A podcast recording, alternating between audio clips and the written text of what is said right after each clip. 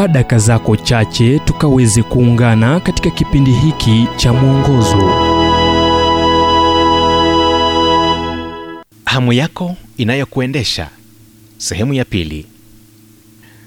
Kitabu cha yeremia mlango wa 29 mstari wa 13 nanyi mtanitafuta na kuniona mtakaponitafuta kwa moyo wenu wote. Kila mtu ana kitu kinachomwendesha na kile kinachokuendesha kinakuwa hamu yako.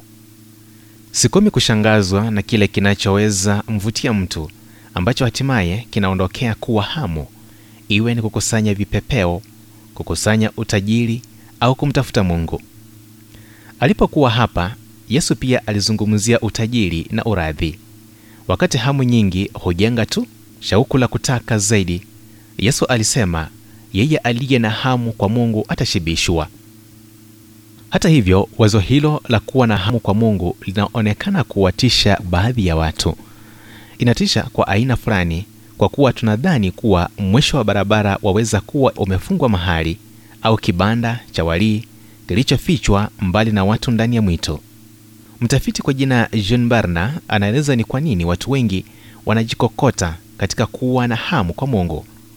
Anasema kuwa watu wengi wameambiwa yote waliopasa kufanya ni kusema tu ombi wakikiri kuwa walifanya makosa wanajuta na wanataka kusamehewa.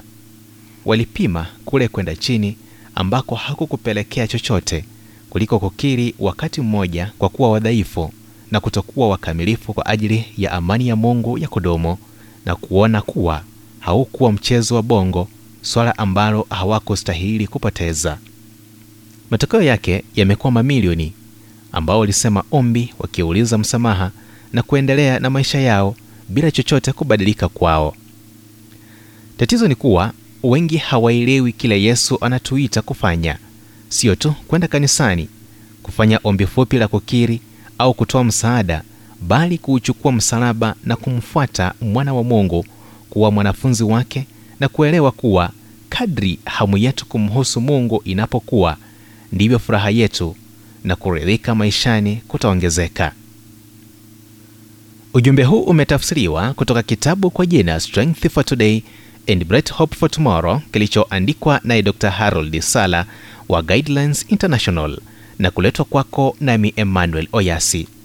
Na iwapo ujumbe huu umekuwa wa baraka kwako tafadhali tujulishe kupitia nambari 722 331 412 kumbuka ni 722 331 412